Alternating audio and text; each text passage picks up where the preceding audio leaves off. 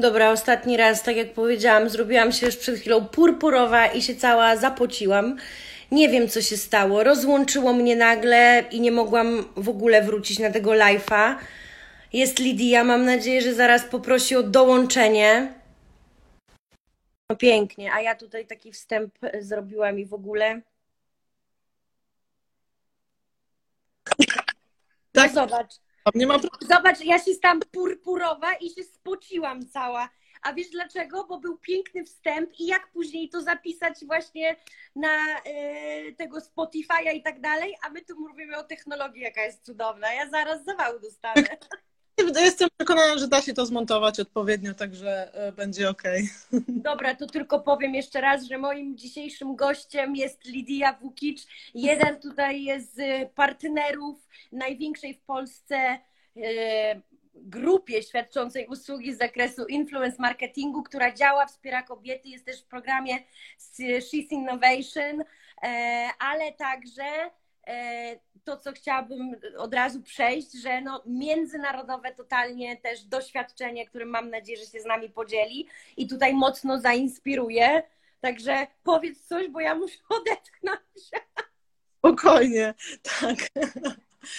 Rzeczywiście, ja od zawsze chciałam podróżować i bardzo lubiłam pracę i w ogóle mieszkanie w różnych państwach, na różnych kontynentach, więc starałam się korzystać z każdej nadarzającej się okazji. To był Erasmus we Włoszech, czy to były jakieś tam wyjazdy, które sama zawsze organizowałam, czy to też od najmłodszych lat jakaś praca wakacyjna, no to zawsze jakoś starałam się to wszystko godzić ze szkołą i no, później z pracą. Tak. Mhm. No i tutaj rozmawiałyśmy na temat ogólnie tych technologii. Skąd w ogóle, Lidia, pomysł, żeby pójść w tym kierunku? Och, no to było tak naprawdę zupełnie przypadkiem, bo moja historia zawodowa tak naprawdę zaczęła się bardzo dawno temu, już 13-14 lat temu. Ja ogólnie od dziecka zawsze chciałam być prawnikiem i to było moje duże i ogromne marzenie. Podobno, czego nie pamiętam, ale mama mi mówiła, że jak w przedszkolu mnie pytali, kim chcę być jak dorosnę, to mówiłam zawsze, że prokuratorem generalnym. Żeby być oczywiście nad wszystkimi, bo wydawało mi się, że takie że prawnik jest osobą, która tak naprawdę walczy o sprawiedliwość, obroni tych uciśnionych, niesprawiedliwie osądzonych, że mój zawód i w ogóle moja codzienność będzie się odbywać na sali sądowej, gdzie będę wygłaszać rzewne mowy i walczyć w imię sprawiedliwości, tak jak mówiłam. Niestety po studiach prawniczych, na których ja kończyłam, okazało się, że ta rzeczywistość w kancelarii wygląda zupełnie inaczej. Ale to słuchaj, ja tego nie wiedziałam, a sama skończyłam prawo, sama myślałam tak jak ty. Ja byłam chyba też na etapie, jak w Polsce leciał taki serial Magda M i sobie wyobrażałam takie życie wielkomiejskiej prawniczki i też później byłam na stażu i w ministerstwie, w kancelarii, no i tak samo nie spełniło to moich oczekiwań w ogóle.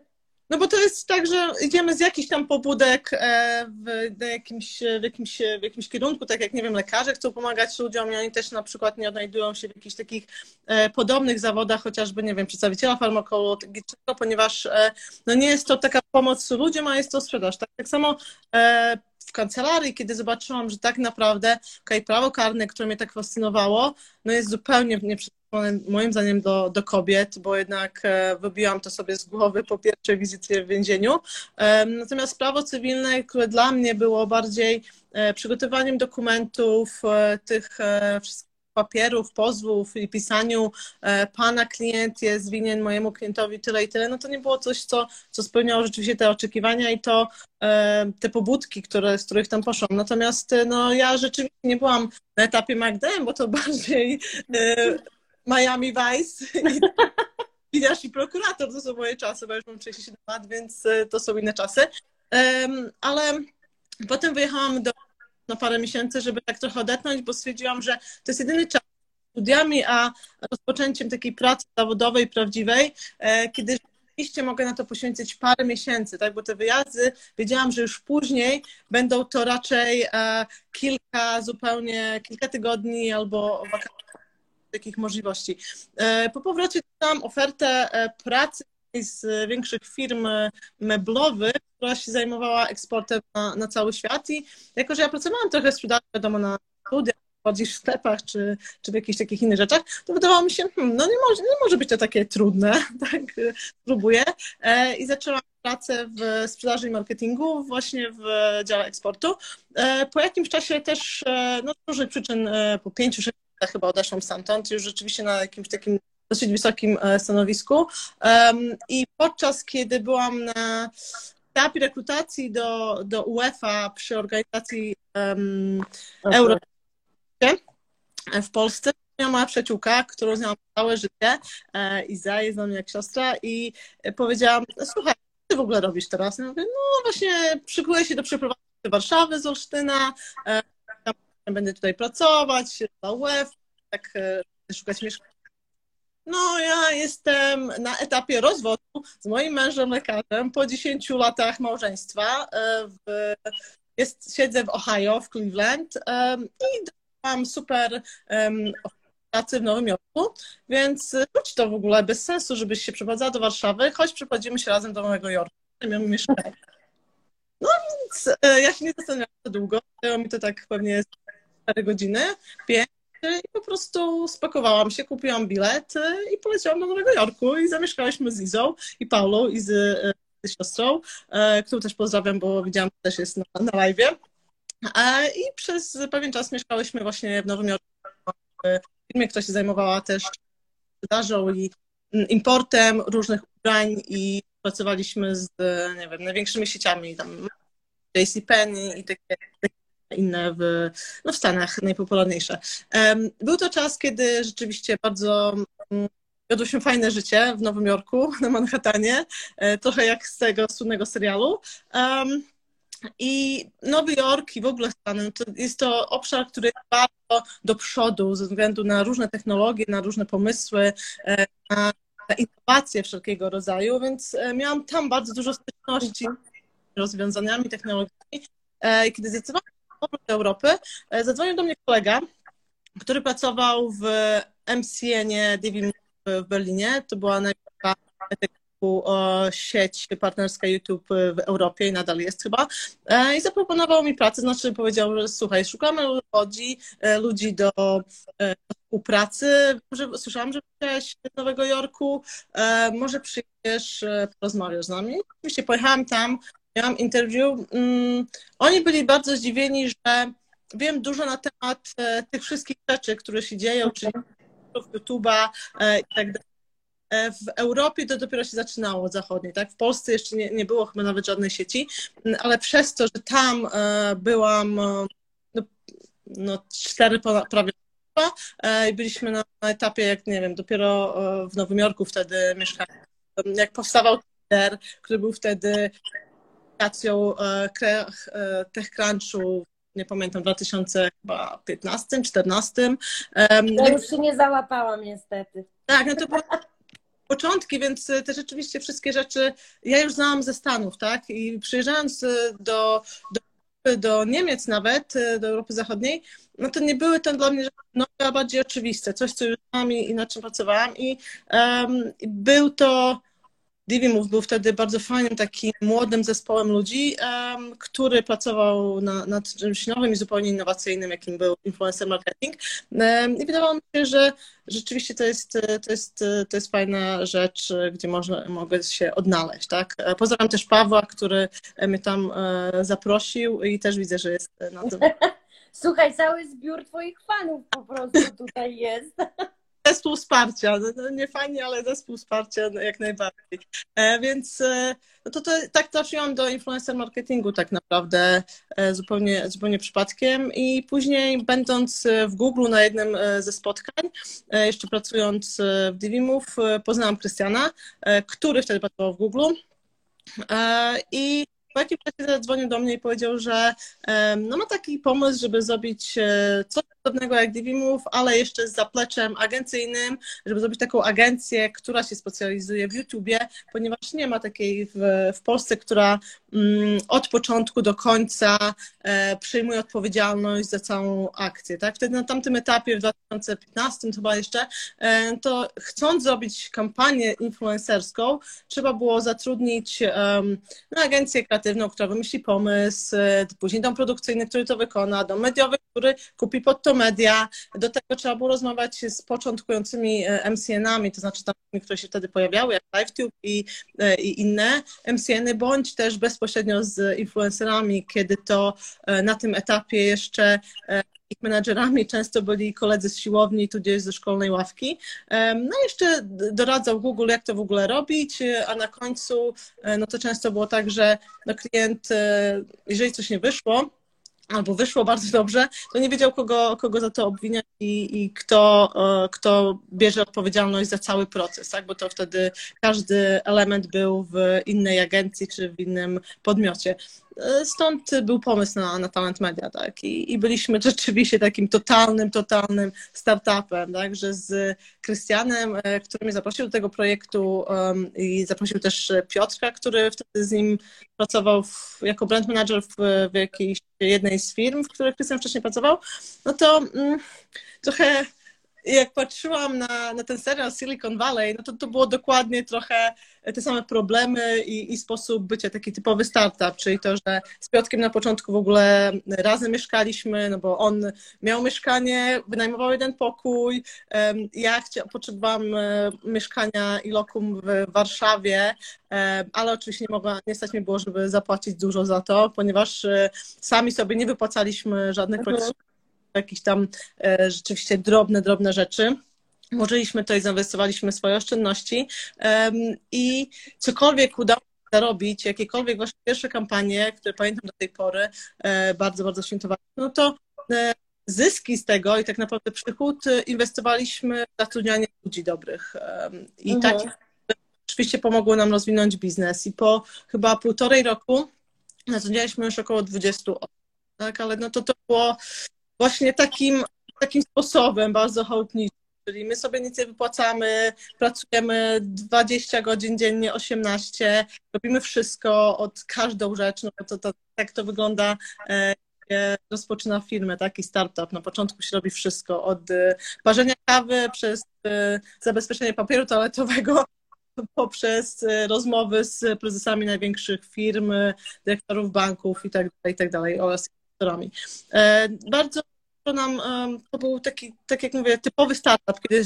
bardzo szliśmy do przodu, bnęliśmy, liczyło się do klientów, żeby zdobyć nowe kontrakty, nowe projekty. Natomiast brakowało nam takiego ułożenia i takiego spokoju trochę i to dostaliśmy w postaci naszego nowego inwestora, który był Mediatrem już 3 lata temu tak naprawdę i Przez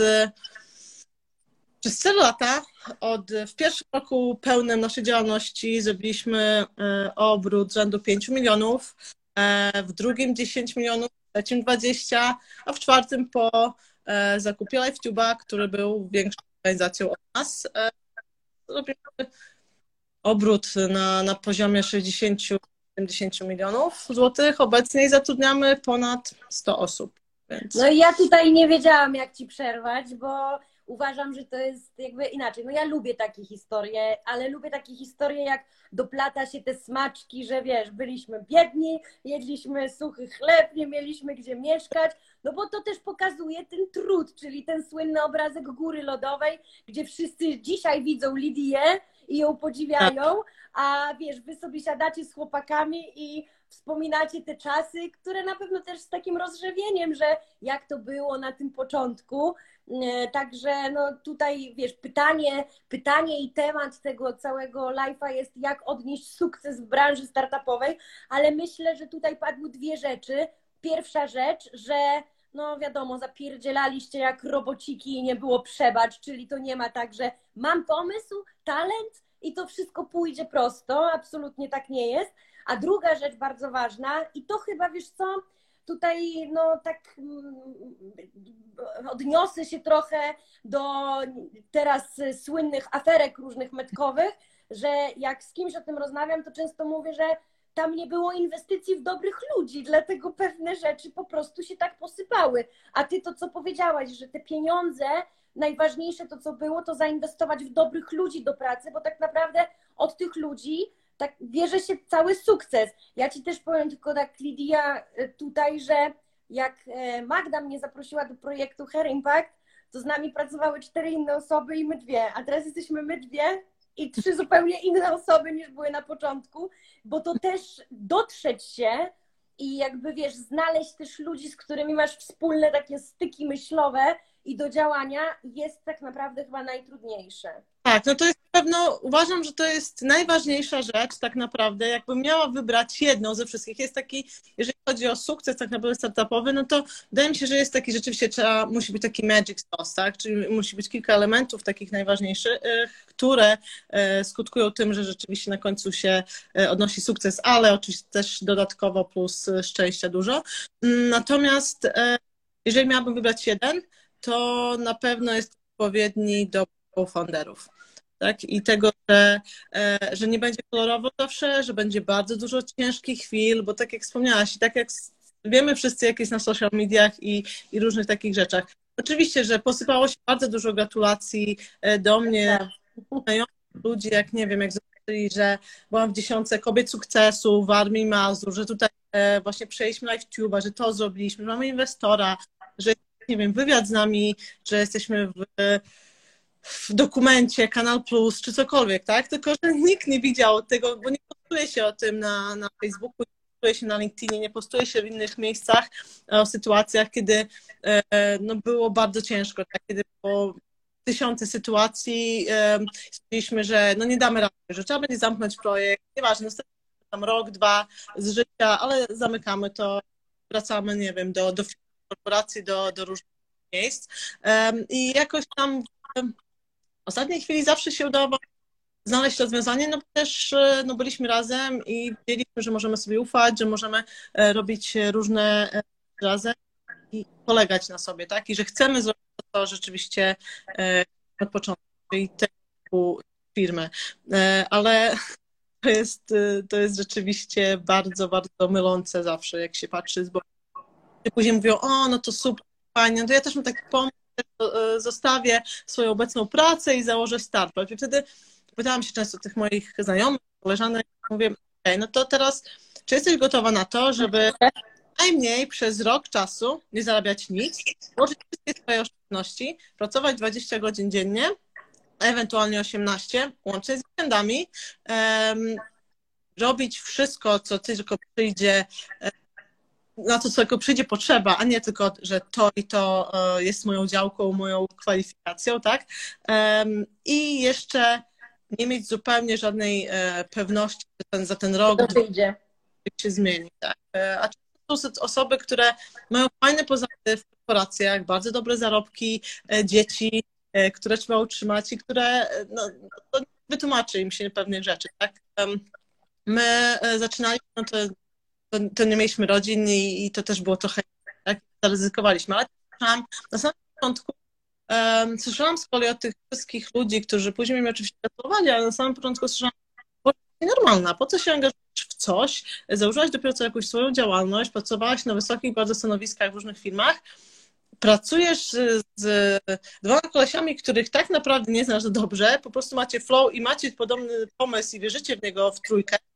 Nie masz żadnych pieniędzy z tego, jeździsz na razie z Olsztyna do Warszawy na spotkania, później mieszkacie razem, bo warunków. I wiesz, i to było takie przez tyle miesięcy zupełnie czegoś innego, takie Boże, to jest głupota zupełnie, nie rób tego, tak?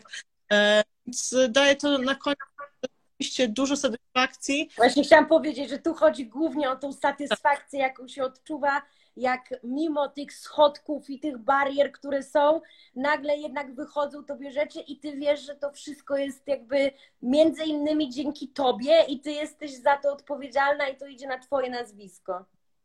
To jest rzeczywiście fajne. Nawet same te, jak myśleliśmy, takie wiesz, te momenty, kiedy Boże, przychodzi kto do mnie jako właśnie Piotrek i mówi, słuchaj, Boże, klient chce coś takiego i takiego, co robimy? Mówię, dobra, to zróbmy tak i tak.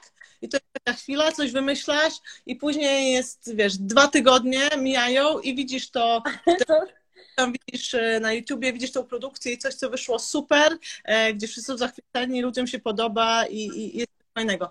Natomiast to jest taka bardzo duża satysfakcja z tego, że zrobiło się coś swojego. To jest takie zupełnie inna jakość pracy wtedy jest i też nawet no, te pierwsze lata, mimo że pracowaliśmy, tak jak mówię, 18-20 godzin, to była naprawdę norma, codziennie. Ja się nie miałam w ogóle, nie widywałam z rodziną, nie miałam czasu dla przyjaciół i to było rzeczywiście pod tym względem bardzo straszne dla siebie, ale jest coś takiego, próbuję znaleźć słowo, żeby to określić, że my nie czuliśmy, żeby to była praca, tak? Znaczy, to bardziej chyba tak, że czujesz no taka pasja. Podniecenie takie jakby, że to jest... Do biura, spotykaliśmy się z ludźmi, których uwielbiamy, bardzo się lubiliśmy razem, też dobieraliśmy osoby, z którymi pracowaliśmy oczywiście tak, że mieliśmy z nimi flow i lubiliśmy się. Przybyłem z ludźmi, których strasznie lubisz, robisz rewelacyjne rzeczy razem, widzisz te efekty tego i to jest naprawdę zupełnie no, kosmos. Ja dlatego tak uśmiecham, bo my jesteśmy po prostu na takim etapie, że się strasznie lubimy, strasznie dużo pracujemy, a jak coś wymyślimy, zresztą tak jak zaczęłaś na tym pierwszym live'ie, po którym dostałam purpurowej twarzy, to powiedziała właśnie, to i zaczęłaś mówić, że koleżanki mówią o Hair Impact, są zadowolone, a my jesteśmy, Lidia, 2,5 miesiąca na rynku i też ostatnio właśnie nasz rodzynek tutaj, Dionizy Tenor, który tutaj jest, jak wymyślał ten koncept ostatni, czyli tych spotkań w Miami, Wars, mówi, Boże, kocham was, powiedziałem o tym 2 tygodnie temu, a za tydzień to robimy. Czyli wiesz, nie ma, ty jakby mówisz, robisz, sprawdzasz się, czy to jest, więc jakby jak ciebie, wiesz, teraz słucham, dlatego się tak uśmiecham, po prostu na razie to przeżywamy, ale też jest tak, że jakby ja już od iluś tam lat działam, Magda, czyli nasza tutaj szefowa szefów, pitcherka, CEO, jest młodsza, no i czasem mam jednak coś takiego z tyłu głowy, że wiesz, zatrzymuję ją, że dobra Magda, może być różnie, może się nie udać, spokojnie i powtarzam, że pamiętaj, musi się nie udawać, bo jak później napiszesz książkę jako kobieta sukcesu, ludzie nie lubią, jak jest od początku dobrze, tylko musisz mieć jakieś, wiesz, mega wtopy i w ogóle, żeby później opowiadać, jak ty z tego wielce wyszłaś. To pewnie też. My natomiast mieliśmy, bo byliśmy w trójkę na początku, więc było trochę tak, że mieliśmy zupełnie i mamy zupełnie inne charaktery. Krystianem bardziej zawsze było tak, dobra, to jest super, róbmy to, robimy to od razu i to, i na taką skalę, i na inną, i w ogóle jeszcze więcej zróbmy, więcej przygotujmy. A Piotrek był taką osobą, która zawsze mówiła, okej, a ile to będzie kosztować? No czyli musi być ten głos rozsądku zawsze. To było tak, że zawsze było, okej, no nie wiemy. Ale to też jest fajne, że są różne charaktery, bo to jest uzupełniające się wtedy, wiesz, środowisko twórczej pracy. Dokładnie, no to też jest jeden z takich czynników, że trzeba się odpowiednio dobrać, bo też jak wszyscy są zbyt podobni do siebie i mają taki sam charakter i to jest takie, żeby się nie zrobiło też wzajemne towarzystwo, wzajemnej adoracji, że tak. Każdy samo, każdy... albo się boi sprzeciwić, albo powiedzieć swoje inne zdanie i wtedy jest, wydaje mi się, najwięcej błędów. Tak to, jak się challenge'uje, wszyscy wiemy, że nas to robi, bo mu zależy, tak? A to, tak. Że mamy troszkę odmienne jakieś punkty widzenia i bardzo często się zdarzało sytuacje, że byliśmy w trójkę i my na przykład 2 osoby mieliśmy jakieś tam zdanie, ta trzecia miała zupełnie inna i potrafiła przekonać do tego, że robiliśmy tak, jak ta osoba chciała, bo czy to ja byłam, czy to mówię przykładowo, bo wiedzieliśmy, no słuchaliśmy się, tak? Wiedzieliśmy, że ktoś mówi coś, no to mówi też z troski. Ale powiedziałaś tu ważne słowo, zaufanie. Macie jakby do siebie zaufanie, więc to jest chyba, dlatego potraficie czasem też zrezygnować z jakichś swoich upartości, no bo wiecie, że druga strona też chce dobrze. Tak, no i każdy ma po prostu trochę inną taką perspektywę, tak, jak ktoś ma bardziej finansową, no to też trzeba rozważyć, jak ktoś ma bardziej właśnie taką brnącą do przodu, no to też ta druga strona z kolei musi też to zrozumieć, ale no najważniejsza jest zaufanie i dążenie do wspólnego celu, tak mi się wydaje. A powiedz, Lidia, no bo wiesz, jednak mamy na naszej platformie dużo młodych osób, które pewnie zobaczyły tutaj Ciebie, przeczytały wśród naszych mentorek Twoje bio i chcą się, wiesz, dowiedzieć takiego smaczku, jak same są na początku, a powiedziałaś, że najważniejsi tutaj, jak powiedziałaś, że co-founderzy to jest jedno, no to tutaj nie dopomożemy, to już zależy, jak kto sobie dobierze tych ludzi do współpracy, ale inwestor, jak w takim razie, wiesz, masz pomysł, masz ludzi i jak dalej szukać w takim razie, żeby był ten sukces w branży startupowej? Oczywiście, żeby był sukces, no to rzeczywiście trzeba kilku składników. Oczywiście oprócz bardzo dobrego pomysłu, w który się wierzy i trzeba zrobić bardzo dużo researchu i tak naprawdę niesamowity biznesplan, tak? Bo to jest coś, od czego się zaczyna. Trzeba wiedzieć wszystko o branży, w której się jest, o liczbach i musi być to wszystko bardzo dobrze przeliczone, zbadane i nie można mieć wątpliwości co do żadnego szczegółu, ani pytania, na które się odpowiada, jeżeli chodzi o inwestorów, tak? Bo to są bardzo mądrzy ludzie z ogromnym doświadczeniem, często wiele lat i startupów przeżyli. Mhm. I te pytania, oni najczęściej mamy z nimi tak zwany taki jeden strzał, tak? Oni mają często, nie wiem, 10 minut ich czasu, 15 i od tego, jak przekonujący jesteśmy, jak dobrze znamy swój produkt i wszystko potrafimy o nim powiedzieć, no to od tego zależy, czy w ogóle będą chcieli dalej z nami rozmawiać. Pierwszy moment zainteresowanie ich, przekonanie ich tam dosłownie w 3-4 zdaniach, że jest to coś warte, prowadzi do kolejnego spotkania, mówić o konkretach. Kiedy przychodzimy z cyframi, kiedy z planem na 5 lat do przodu, kiedy dokładnie wiemy, ile, jaka inwestycja jest nam potrzebna, na co, kiedy zaczniemy zarabiać, gdzie na co wydajemy, ile, kiedy będzie zwrot, ile będzie i jaka rentowność w tym momencie. Bardzo dużo czynników, które i liczb, o których się rozmawia później z inwestorem. Tylko że to musi być wszystko bardzo dobrze przygotowane. No, dobrze przygotowane, ale gdzie z tym iść? O to mi chodzi, bo takie osoby mogą nas słuchać i się zastanawiają, ale jak się szuka takiego inwestora? No oczywiście przeróżne fundusze inwestycyjne i tak dalej, no ale to trzeba chodzić po wielu startup weekendach. O to mi chodzi. Jest dużo takich organizowanych właśnie startup weekendów, kiedy można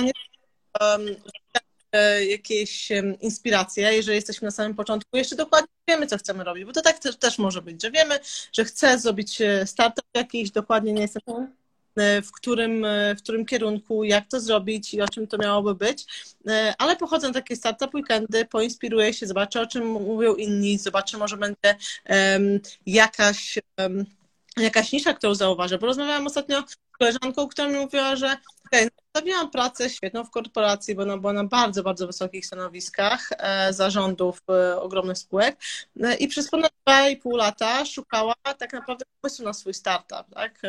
Jeździła, inspirowała się i przyszedł on bardzo niespodziewanie. Często biorąc udział w takich startup weekendach jesteśmy w takich grupach, gdzie dostajemy i mentora i dostajemy takich albo mamy swoich, albo mamy takich trochę fejkowych na ten weekend zrobionych co-founderów, z którymi przygotowujemy ten pomysł, tak? Na przykład przez ten weekend mamy pomysł, załóżmy na jakąś agencję, na firmę i wtedy pracujemy z różnymi osobami, czy z mentorami, czy z osobami, które nam podpowiadają różne rzeczy nad tym pomysłem, nad biznesplanem, nad różnymi aspektami tego i na koniec takiego weekendu jest... Nie chcę powiedzieć takie jury, ale jest taki zbiór rzeczywiście osób, które oceniają te pomysły, ich szanse na sukces i bardzo często w takich programach, takich startup weekendach, czy właśnie takich programach Innovation, w których brała udział Wiktoria i ja, gdzie byłam, no to mamy nagrodę w postaci nie tylko jakiejś tam pieniężnej wartości na początek, na rozwój swojego startupu, ale też jesteśmy w stanie się pokazać przed inwestorami i tworzymy sobie sieć taką networkingową, która później oczywiście skutkuje, no bo to są w tych jury różnych są osoby z funduszy po prostu inwestycyjnych. Okay. I... Nie, super, bo wiesz, o co chodzi, że dużo osób jakby Pierwsze jest pytanie, a skąd na to brać pieniądze? Ja wiem, że to człowiek powinien się jednak bardziej zorientować, ale jednak są takie osoby, które, wiesz, lubią tak dostać taki konkrecik na tacy, co mają zrobić. No oczywiście, że pieniądze są zazwyczaj od inwestorów albo z różnych programów i dotacji, tak? No, są od mniejszych do większych, ale są i dotacje rozpoczęcie działalności, na swoje działalności, na programy technologiczne uzyskać. I trzeba dokładnie po prostu sprawdzać takie rzeczy. No ale są też te właśnie przeróżne programy, które tak naprawdę pomagają w kontaktach z inwestorami. No jesteśmy początkującą osobą po studiach, która ma... No, nie mamy sieci networkingowej i nie znamy inwestorów, do których możemy, że tak powiem, uderzyć kolokwialnie, tak? No to trzeba bardzo dobrze opracować takie rzeczy, dostać się do nich poprzez różne tego typu programy, żeby im przedstawić swój pomysł, tak? I bardzo dobrze zrobiony biznesplan. No oni... Super. To jest bardzo ważne i teraz kolejna rzecz, można dostać się, to kwestia, wiesz, pieniężna, pokazanie się, networking, ale kolejna rzecz, mentorzy. Ty jesteś taką mentorką w tym She's Innovation, jesteś u nas, my czekamy, bo jeżeli tutaj, wiesz, dużo takich pytań do nas właśnie pada, co z mentorami? No tutaj jakby my informujemy, że na razie jest ta wersja beta Hair Impact, więc robimy wszystko jakby, żeby to było za darmo i też różne takie współprace, dlatego jest ten Hair Impact Masterclass, spotkanie pierwsze na żywo, hej mama, ale dążymy do tego, żeby zamknąć platformę i wtedy z tą ścieżką HairPath, czyli takim testem umiejętności i kompetencji, który będzie kierował do odpowiednich mentorów i wtedy będą te spotkania z mentorami, no bo chcemy też, wiadomo, im płacić, to nie ma tak, że wiesz, wtedy wszystko za darmo. No jasne, no to było fajne. Do tej pory we wszystkich programach, zazwyczaj w których ja działałam i z tego, co ja wiem, no to mentorzy działają pro bono, tak? Nie dostajemy wynagrodzenia. Ale wy będziecie działać dla dziewczyn pro bono, my musimy, wiesz... Tak, tak, no dlatego mówię, że to są działalności, natomiast są takie programy, jak nie wiem, Mentors for Starters, gdzie ja też byłam, mimo że już byliśmy na jakimś tam etapie rozwoju, ale są to ciekawe programy, które cię wspierały i właśnie budują taką siatkę, że siatkę znajomości i networkingu, ale też mają u siebie szkolenia, tak samo jak nasz She's Innovation, które się skończyło zresztą, mają dziewczyny będące w programie, bo akurat She's Innovation jest dla dziewczyn w technologiach, mają bardzo różne szkolenia, które im mówią o tym, jak pitchować, skąd brać inwestorów właśnie, jak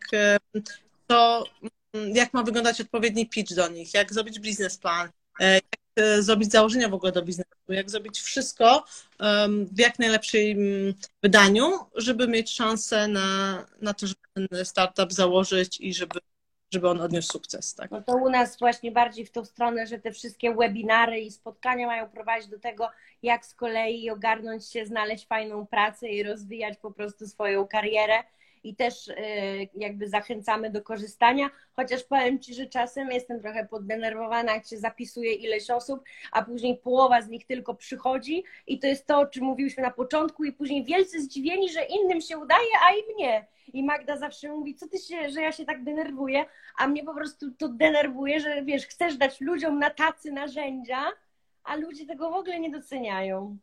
No też wiesz, to też by może nie była aż tak krytyczna, że może nie doceniają. Są pewnie różne sytuacje.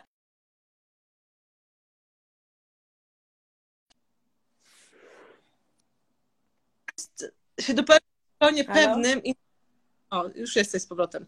Mówię, że jak się zaczyna dopiero, to też się nie jest pewnym i nie wie się, co się tak naprawdę przyda, co się powinno robić i w jakim kierunku iść, tak? Więc czasami oczywiście my, mając doświadczenie, rozmawiając z kimś, wiemy dokładnie, co ta osoba powinna zrobić, w jakim kierunku pójść, ale ona jeszcze nie do końca wie.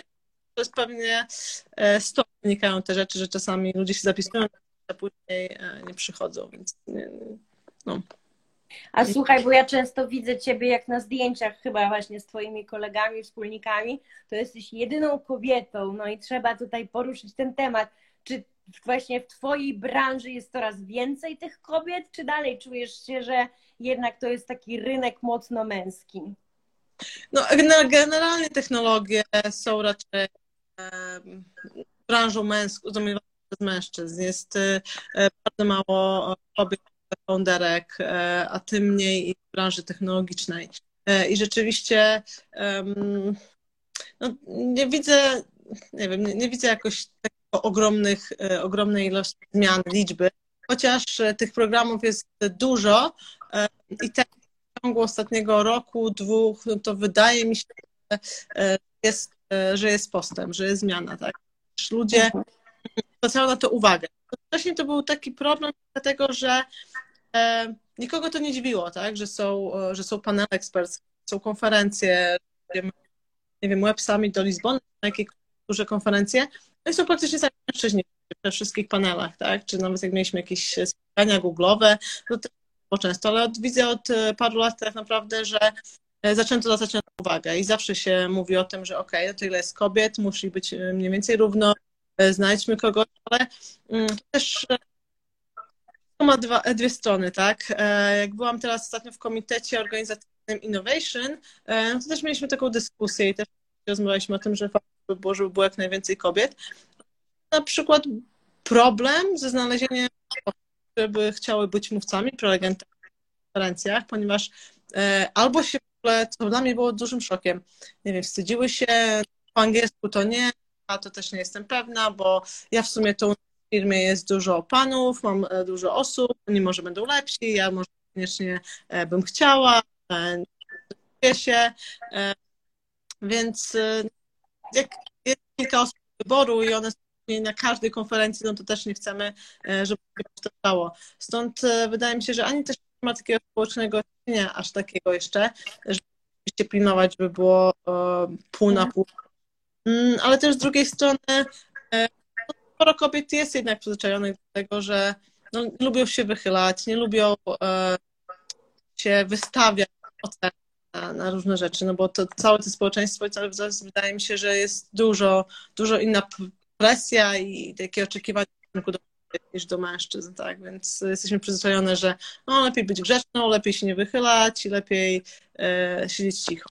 Ale ty chyba, Lidia, nie siedzisz cicho. Ja ciebie dzisiaj na stories nazwałam, że będę rozmawiać z kocurem, a na początku powiedziałam, że jesteś torpedą totalną i wiesz co, znaczy ja wiem, bo sama jakby wspieram kobiety, że bywa różnie, ale ja na przykład w związku z tym, że jakby ja sama nie miałam nigdy jakby z tym o tyle problemu, że tak trochę jak taran szłam sobie do przodu i myślę, że ty jesteś pod tym kątem podobna, że ciebie ciężko zatrzymać, jak wiesz, czego chcesz. No to pewnie tak, tak sądzę, że tak jest rzeczywiście, jak czegoś chcę, to robię wszystko, jestem święcić bardzo, żeby to osiągnąć, natomiast wydaje mi się, że to też kwestia już nabycia pewnej wprawy i też lata doświadczenia pewnego i tego, że byłam wystawiona na przeróżne doświadczenia, chciałam i występować nieprzygotowana, bo coś tam się nagle stało, bo nie wiem, bo się zmienił program jakiś i byłam w wielu sytuacjach, gdzie musiałam wyjść poza swoją strefę komfortu, no i każde takie wystąpienie, każda rzecz, którą robię poza tą strefą, oczywiście daje mi taką możliwość, żeby później robić więcej i mniej się stresować za każdym razem, jak robię coś nowego, innego. Ale rozumiem bardzo kobiety dokładnie, które rzeczywiście zaczynają dopiero swoją karierę i nie mają ze sobą doświadczenia, nie mają, nie wiem, wspólników, jakichś tam, że tak powiem, sukcesu, można to nazwać, które muszą dopiero udowodnić coś wszystkim, tak? Więc jest bardzo stresujące i no, jest taki program, Google prowadzi dla kobiet, który się nazywa I'm Remarkable. To jest takie szkolenie wewnętrzne partnerów, czy w ogóle w firmach dla kobiet, które ma uświadomić kobietom bardziej. One nie muszą przestać się, muszą zacząć myśleć, że są warte tych awansów, że muszą przestać przepraszać co chwilę, nawet za swoje rzeczy. To jest często w nawykach kobiet, że jak coś się zaczyna mówić, to się zaczyna od przepraszania i prezentacje, mimo żeby nieważne jak dobrze są przygotowani z jakąś tam rzeczą, no to bardzo często kobiety zaczynają prezentację od no ja przepraszam, ja tutaj miałam tylko tydzień, więc może nie jest super, ale tak jak mówię, nie miałam dużo czasu, tak? Kiedy facet, no nawet Gdy zaczyna tą prezentację w samochodzie, jadąc na konferencję, wychodzi i dobra, słuchajcie, tu jestem najlepszy, to, tamto, tak jest, bo ja tak mówię i wszystko jest super i macie się słuchać. Tak, jest zupełnie inne podejście. Jest inny sposób. Ja tak jak wiesz, chodziło mi, że mamy też taki może charakter, ale tak jak też powiedziałam, że staram się tu wspierać, bo wiem, że tak jak powiedziałaś, jest często zupełnie inaczej. Już nie mówiąc o takiej sytuacji, jak wiesz, u mnie to dopiero zaczyna być widać. Magda, mamy nadzieję, że w końcu za tydzień urodzi i wręcz, wiesz, krzywo się na nią niektórzy patrzą, że aha, jest w ciąży, to zaraz to wszystko, wiesz, też opuści biznes i to już jest, wiesz, koniec i tak dalej, czyli są te takie stereotypy i tak jak powiedziałaś, i wręcz trzeba przepraszać się i tłumaczyć, że nie, że tak nie będzie, że dam radę. Mhm. No oczywiście, no też te stereotypy dalej żyją i te stereotypy dalej są i wydaje mi się, że to pewnie nawet nie jeszcze nasze, ale może dalsze będzie inne, ale cieszą te różne, nie wiem jak to nazwać, no zmiany. Ja pamiętam, że jeszcze w Stanach dopiero jak wyszło Lean In, Sheryl Sandberg, no to było dla mnie wow. Rzeczywiście to jest jedna z takich książek, że czytasz i no to jest oczywiste, tak? Oczywiste, że jak mogły może tak być, dlaczego takie rzeczy się dzieją. Ona tam bardzo fajnie tłumaczy trochę perspektywę mężczyzn też, bo nie wiem, w startupach na przykład, kiedy zazwyczaj pierwszych ileś 20 czy ileś osób są mężczyznami, to oni nie pomyśleli nawet o tym, żeby zrobić parking dla kobiety w ciąży albo jakiekolwiek rzeczy, ułatwienia dla kobiet w ciąży, bo ich po prostu tam nie było w tym startupie, tak? Dopiero jak ona przyszła i była w ciąży, to wprowadziła jakieś tam zmiany, które tym szły. No, u nas też dopiero tak naprawdę chyba rok temu ktoś, pierwsza dziewczyna urodziła, mimo że zatrudniamy już prawie no, ponad 100 osób, ale wcześniej, no to ponieważ to bardzo często młode osoby, nie tylko mężczyźni, ale też ktoś, kto jest w wieku 20 lat, no to jeszcze zazwyczaj jednak nie ma rodziny, no to są rzeczy nawet nie tylko że wynikające z dyskryminacji, ale tego, że na jakimś tam etapie początkowym to często nie ma takiej potrzeby. Tak? I dopiero później widzimy, że jakieś tam rzeczy warto by było wprowadzić, ponieważ pojawia się taka potrzeba. No ale przynajmniej widzisz, dostrzegacie i się staracie, to już bardzo dobrze świadczy. No tak, no u nas to w ogóle jest chyba, wydaje mi się, że nie, no jest tak pół na pół chyba, ale był taki moment wcześniej, że chyba było nawet więcej kobiet. Przecież teraz mam bardzo dużą reprezentację gamingu, teraz jeszcze gameset. Ta branża gamingowa jest bardzo taka pod znakiem mężczyzn. A powiedz mi, Lidia, jaką ty chcesz być ogólnie mentorką? Jakie ty wartości chcesz przekazywać tym dziewczynom, które startują w swojej karierze? Wiesz, no, ciężko trochę, znaczy wartości no to są takie ogólne, które się przekazuje, natomiast wydaje mi się, że rola mentora jest trochę tak naprawdę taka wspierająca, to jest znaczy wsparcie i motywacja do tego, żeby osiągnęła dana osoba coś, co ona chce. Tak? Jest także narzucanie im i mówienie im, słuchaj, ty to musisz zgodnie z tym żyć, z tym robić i tak musi wyglądać. Moja ścieżka i moje jakieś rzeczy wyglądały tak. Może nie ma jednego schematu na sukces. Ale w twoim przypadku, no to może być zupełnie inaczej. Ważne jest, żebyś po prostu szła do przodu.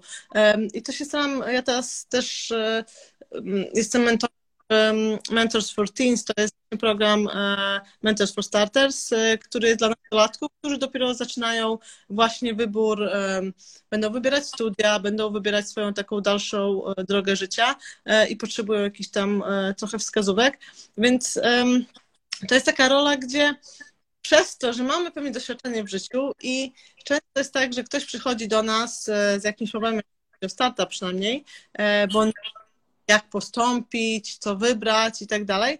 No a dla mnie to są takie bardzo podstawowe i proste decyzje, tak? Bo ja tam 12, 13, 15 lat później byłam wiele razy w tej samej sytuacji. Wiem, z czym to się wiąże, każda z tych decyzji i wiem, jak to wygląda później, dalej i jak, nie wiem, należnie to rozwiązać, więc to dla mnie no, nie chcę, żeby to zabrzmiało źle, ale to są bardzo decyzje, tak? Które gdybym ja miała mentora i miała taką możliwość posiadania mentora w wieku, kiedy ja zaczynałam, to byłoby cudownie, tak? Bardzo było, że wtedy nie było, ale cieszę się, że mogę teraz jakoś tam pomóc. Teraz dawać swoją energię, wiedzę i inspirować. A powiedz, po tylu latach, jakby kiedy działasz, pracujesz na pełnych obrotach, to teraz twoim marzeniem jest dążenie do stabilizacji, czy do jeszcze większego rozwoju? Wiesz co, no to tak troszkę ciężko powiedzieć, ponieważ oczywiście po tych pierwszych takich bardzo aktywnych latach potrzeba się zdecydowanie zwolnić i ja dużo podróżuję, staram się spędzać jakoś tam czas, nadrabiać trochę i z przyjaciółmi, z rodziną, wyciszać się, wyjeżdżać na Mazury. Ja widzę, że kiedy tylko możesz, jesteś w Olsztynie z przyjaciółmi, z rodziną i pokazujesz, wiesz, tak jak ja kocham swój Białystok, to widzę, że ty jesteś taką patriotką olsztyńską chyba.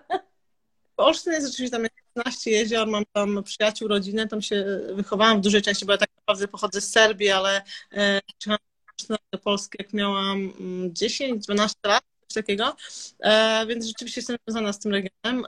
No jest tam pięknie, jest tam cisza, spokój, coś, co pozwala mi odpocząć i oderwać się, a jak tylko przed czasem pandemii i tylko mogłam, no to wyjeżdżałam rzeczywiście na jakieś tam dalsze podróże, gdzie w zeszłym roku, nie wiem, zakochałam się na przykład w Japonii i tak dalej.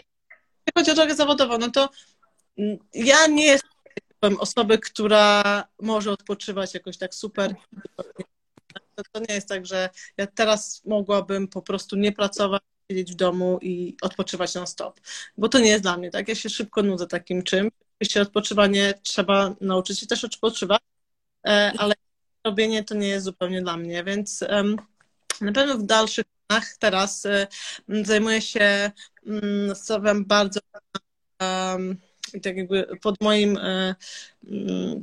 nie wiem, jak to nazwać, nie jurysdykcją, ale zajmuję się rozwojem międzynarodowym, więc to jest coś, na czym się skupiam przez najbliższe pewnie parę lat, a zobaczymy, czy będziemy rozwijać się globalnie, czy otworzę sobie nowy startup, który będzie też skupiał się na czymś, co będzie aktualne za parę lat, tak? Bo zawsze lubię być w centrum takich nowości, tego, co się dzieje. Tak? Teraz ten wideo online jest rzeczywiście rzeczą, która się bardzo rozwija najbardziej na świecie. Influencer marketing, no to są rzeczy, które są bardzo na topie. Natomiast co będzie na topie za 5 lat i jak to będzie wyglądało? Nie wiem jeszcze dokładnie, bo są różne opcje i różne przewidywania. Niekoniecznie jestem przekonana, że to wszystko spełni, bo 5 lat, zanim influencer marketing, nikt by o tym nawet nie pomyślał, a tak się stało.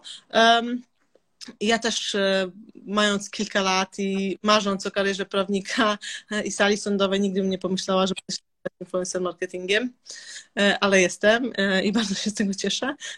Więc dokładnie nie wiem, ale wiem, że na pewno będę intensywnie pracować i pewnie rozwijać jakiś duży nowy projekt. Słuchaj, Lidia, no ja za ciebie trzymam kciuki, a też dlatego, bo jesteś naszą mentorką, więc to skarb mieć takich ludzi przy boku i wręcz mam nadzieję, że jak nasze użytkowniczki przesłuchają, czy tutaj na IGTV, czy podcast na Spotify'u z tobą, no to później, wiesz, będą się bić i troić po prostu, żeby do ciebie się dostać, do osoby, która... Wiesz, można tu ci słodzić, ale po prostu dajesz dużo konkretów i widać, że jesteś twardą babką, która twardo stąpa po ziemi. Także wiesz, wszystkiego co najlepsze. Mam nadzieję, że też niedługo na żywo, też do zobaczenia w końcu, bo technologie i online, wiesz, super, ale ja też, wiesz, jak to fajnie z żywym człowiekiem posiedzieć. Dokładnie. Mimo, że ja pracuję w branży influencerów, ale ja zdecydowanie preferuję jednak spotkania na żywo i wszystko, co się z tym wiąże, a nie... Dokładnie, także to ja tutaj, powiesz co, ja nie wiem, ja po prostu może mam jakieś sama, zaraz w ogóle zapytam męża, czy on opłacił rachunek, czy ty widzisz jakieś pytania, czy ktoś ma jeszcze do ciebie jakieś pytania, bo jest, słuchaj, za 3:07, w ogóle jak wiesz, jak 5 minut mi minęła ta rozmowa z tobą. No, ja nie widzę tego chyba. Ja też Tutaj jeden napisał Michał, u mnie się tnie dźwięk, może to widzisz. Może muszę zapłacić za net, dobra podpowiedź. No ja akurat znam Michała i jestem przekonana, że jest taka możliwość tam u niego. Słuchaj, ja ci powiem tak, że ja nigdy na przykład i w sumie często jest mi smutno z tego powodu, do mnie nie ma pytań i później, wiesz, tak pytam się ludzi, ale dlaczego nie zadawaliście mi pytań żadnych, jakby czy jestem nie mniej interesująca, a wszyscy mówią, no bo Karolina, ty wszystko powiedziałaś i już jakby nie trzeba było nic, wiesz, dopowiadać, więc myślę, że ty też, Lidia, po prostu tak dużo powiedziałaś, bo ja tu akurat wszystko jakby, gdybym chciała z czymś startować, to dałaś takich parę punktów, które na pewno już bym sobie, wiesz, wdrożyła do działania, więc ja ze swojej strony bardzo, ale to bardzo dziękuję, tak jak powiedziałam tutaj wszystkim, mam nadzieję, że mimo tych technicznych niepowodzeń i tak ten live, który bardzo, widzisz, mówię, 5 minut dla mnie, a tu godzinka prawie, będzie inspirujący i też merytorycznie fajny, też na naszym, czy na kanale i ja nie żegnam się ani tutaj z ludźmi, bo jak mówię, tutaj z naszą społecznością, która jest, a przede wszystkim się z Tobą, Lidia, nie żegnam i jak najszybciej na żywo do zobaczenia i przy kolejnych jakichś hair impactowych działaniach. Super, dziękuję Ci bardzo za zaproszenie i za możliwość bycia w programie. Zobaczymy się niedługo. A wydaje mi się, że jak ktoś będzie miał jakieś pytania, no to zawsze może napisać na Hair Impact i ja chętnie zawsze. Tutaj akurat padło. Czy coś byś zmieniła po drodze, jakbyś mogła cofnąć czas? Tak naprawdę nie, bo wydaje mi się, że każda z rzeczy, która się przytrafia, czy to jest dobra, czy zła, czasami uczy nas i daje nam lekcje na przyszłość i pozwala nam nie popełnić tych samych błędów później, tak? Miałam też, oczywiście nie mówię, że było wszystko idealnie, też jedną pracę na Bałkanach zrezygnowałam chyba po 6 dniach, bo oczywiście to, na co się umówiliśmy, jak ma wyglądać ta praca i firma, było zupełnie odmienne od tego, jak to się okazało, ale chyba każdy z nas miał takie doświadczenia, tak, że jesteśmy oczarowani na jakiejś rozmowie, tym wizją, którą ktoś przedstawia i obietnicami, a później się okazuje, że rzeczywistość wygląda zupełnie inaczej. Natomiast no, popełniłam ten błąd, zaryzykowała wtedy. Nie wiedziałabym, że to jest błąd, tak, więc ciężko pewnie coś powiedzieć. No, gdybym nie zaryzykowała i nie postawiła na wszystko na tą jedną kartę, media w tym momencie, to też bym nie była w tym momencie, w tym punkcie, gdzie jestem, tak? Więc wszystko było po drodze, doprowadziło mnie do tego momentu, stąd no, nie żałuję tego. Dokładnie, tak. Chciałam też tak górnolotnie zakończyć, że ja też wychodzę po czasie później z założenia, że wszystko musiało mieć te miejsce, żeby później wyszło jak wyszło, bo często tak się zdarza. Tak. I wydaje się, jak miało być widocznie i wyszło dobrze finalnie, więc... No. Także jeszcze raz, Lidia, bardzo, ale to bardzo Tobie dziękuję i mówię, cieszę się, że mamy taką mentorkę na pokładzie Hair Impact, to pokazuje, jaką jesteśmy super platformą. Dzięki bardzo jeszcze. To pa. Do usłyszenia. Cześć.